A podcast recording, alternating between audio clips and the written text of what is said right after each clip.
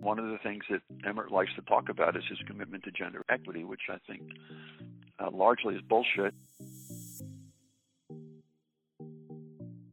They clearly have much more value than what the N C double A is conceding within its policies. I mean, there's full-time staff that are responsible for that.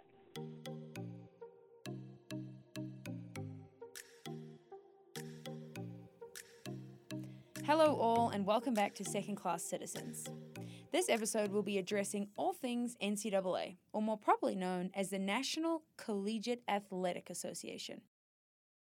Founded in nineteen oh six, the N C double A was created to regulate the rules of college sport and protect young athletes. one hundred fifteen years later, the N C double A is a multi-billion dollar organization focused on a lot more than rules and young athletes. Gender disparity is actually nothing new to the N C double A. The N C double A didn't sponsor a championship for women's sports until nineteen eighty-two, more than seventy-five years after the association was founded.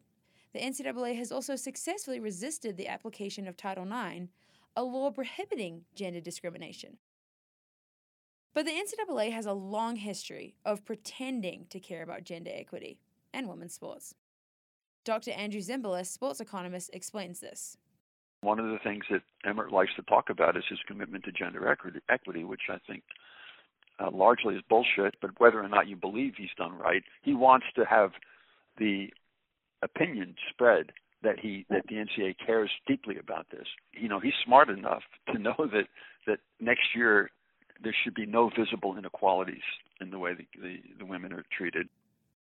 Mark Emmert is the president of the N C double A, and has done little more in his fight for gender equity than hire an outside law firm to conduct an independent review of gender equity in all of its championships.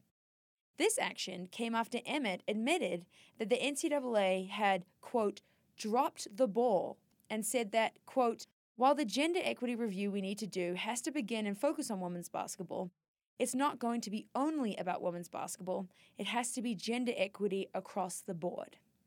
One of the most outspoken critics of the N C double A's treatment of female athletes is University of South Carolina women's basketball head coach Dawn Staley. She released a statement on Friday saying, quote, we now know this, the N C double A's season-long messaging about togetherness and equality was about convenience. So let's use women's basketball as an example of this dedication to gender equity. There have been various points in the last decade where the N C double A has made an effort to address the inequities in women's basketball.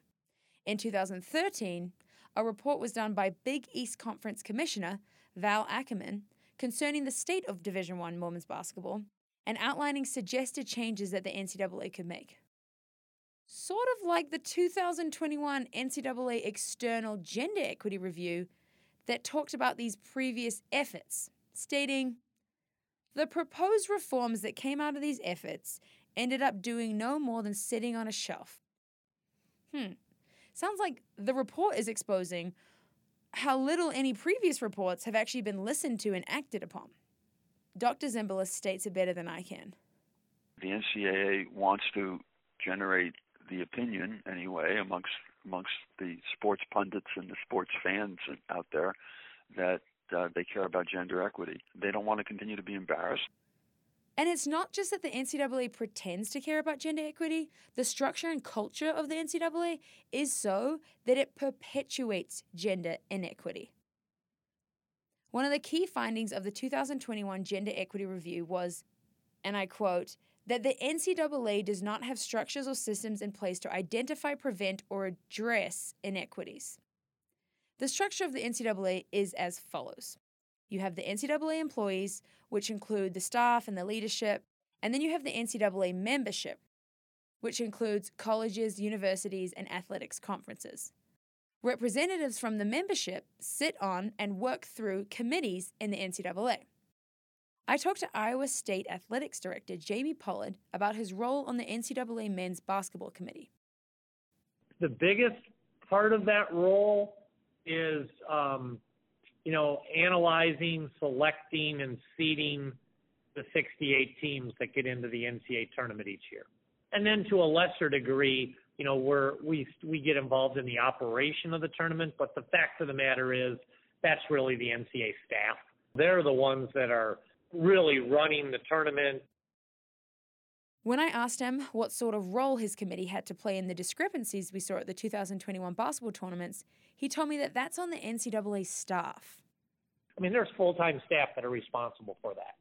If there were discrepancies, then shame on the staffs for not pointing that out sooner. That shouldn't have had to take a gender equity report. Somebody should have been able to figure that out. I've never seen what we give the men. I could care less what we give the men. He also pointed out that the Women's Basketball Committee already has a big enough job deciding teams of the tournaments. It's not their job to worry about the gear bags.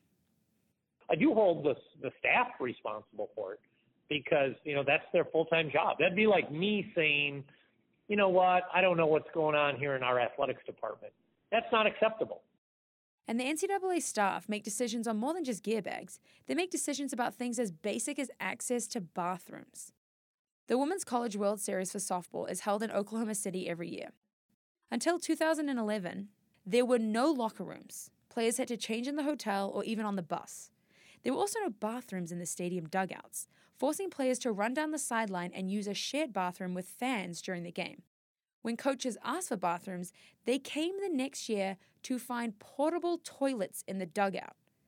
A porta potty. In two thousand fourteen, bathrooms were finally added to the dugout, but in two thousand twenty-one, players still didn't have access to showers at the facility. The stadium in Oklahoma City is half the size of the men's facility, even though they routinely sell out the stadium. And the schedule is perhaps the worst disparity. The women's schedule is seven days compared to twelve for the men. Women's teams get a single rest day, are asked to play double headers if they lose an early game, and have no rest days before the final series. The men get frequent rest days, and teams can have as many as three days off before the finals begin. E S P N actually received some backlash for this seven-day schedule, so they issued a statement disputing its broadcast was the reason for this schedule. I quote, "Ultimately, the format of the event itself is decided on by the N C A A. Jackie Joseph, the head softball coach at Michigan State for the last three decades, said that the disparities at the two thousand twenty-one men's and women's basketball tournaments sent a much bigger message to the rest of women's college sports. She said, quote, "Women's basketball is the premier women's sport. They're the chosen ones, and they're treated like afterthoughts. What's lower than an afterthought? That's us." So let's look at how the N C A A structures the chosen ones. Who makes decisions for men's and women's basketball? Each N C A A basketball committee has nine members. The men's committee has four commissioners of conferences, three athletics directors, two of which are from Power Five conferences, and three of the members also serve as vice presidents of their respective universities. The women's committee has no commissioners of conferences. None of the three athletics directors are from Power Five conferences, and there are no vice presidents. Instead, there are four deputy athletics directors. Commissioners represent whole athletics conferences. We're talking numerous universities. Deputy athletics directors are not even the top dog at their individual college athletics departments. This speaks volumes about the culture of the N C A A and how they view women's sports. Doctor Ellen Starowski, an internationally recognized expert on social justice issues in sport, talked to me about how the N C A A expects female athletes not to care. They were just operating with this blind spot of just saying, well, you know, we, we know that we're gonna we're gonna treat um, female athletes differently, but they're just gonna go along with it. Are female student athletes just supposed to sit there and take it? They clearly have much more value than what the N C A A is conceding within its policies. And it's not even just policies and practices, it's representation. Corey Close, the president of the W B C A and U C L A women's basketball head coach, explains this. There is no representation for women at the decision-making table, um, and the N C A A could fix that. They can fix that right away, but that's been going on in years. So who is making sure that women's college programs are getting what they need to succeed? Not only does the N C A A have a cultural structure that perpetuates gender inequity, its revenue distribution model prioritizes and rewards investment in specifically men's basketball. All I've ever heard is, but the N C A A makes so much money off men's basketball. Yeah, because they've created the system to do exactly that. Let's use the two thousand nineteen N C double A Men's Basketball Tournament as an example. The men's tournament generated nine hundred seventeen point eight million dollars in revenue, whereas the women's tournament only generated fifteen point one million dollars. Why? I'll let the revenue distribution model of the N C double A explain this. The N C double A budget for the two thousand nineteen men's basketball tournament was nearly double that of the women's tournament, with a thirteen point five million dollars budget discrepancy. And that's not even the part that really gets me. The N C double A pays a men's team two point two million dollars over six years for a win in the N C double A basketball tournament. The N C double A pays a women's team nothing for a win in the tournament. Let me repeat myself. A women's team makes nothing. Women's basketball has far more value than zero. Well, some could argue, well, men should get more money for a win because they generate more revenue. It is inexcusable that a women's team deserves absolutely nothing.